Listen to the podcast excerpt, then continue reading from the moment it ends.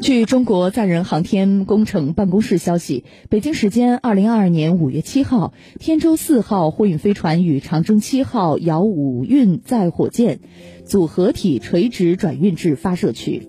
目前，文昌航天发射场地设备设施状态良好，后续将会按照计划开展发射前的各项功能检查、联合测试等工作。